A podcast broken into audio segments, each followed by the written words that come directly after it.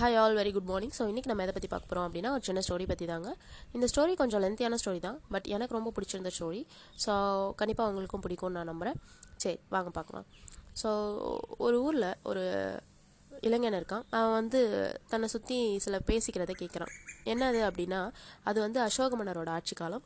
So Ashoka மன்னர் வந்துட்டு போர்னால ஏற்படுற இழப்புகளை வந்துட்டு புரிஞ்சுக்கிட்டு அதனால நிறைய குடும்பங்கள் கஷ்டப்படுது. இனிமேல் தன்னோட வாழ்க்கையில் தான் போர் புரியவே போகிறதில்ல அப்படின்னு சொல்லி அவர் வந்துட்டு முடிவெடுக்கிறாரு. முடிவெடுத்து முடிவெடுத்திருந்த அந்த சமயம்தான்.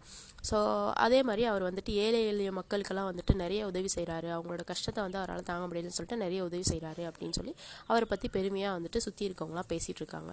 இதை தான் அந்த இளைஞனும் கேட்குறான் அந்த இளைஞனோட ஹிஸ்ட்ரி என்னென்னா அவங்களோட அப்பா வந்து சின்ன வயசில் வந்து பார்த்திங்கன்னா அவன் சின்ன வயசாக இருக்கும்போது அவங்க அப்பா போர் புரியும் போது இறந்து போயிருப்பார். போரில் மரணம் அடைஞ்சிருப்பார்.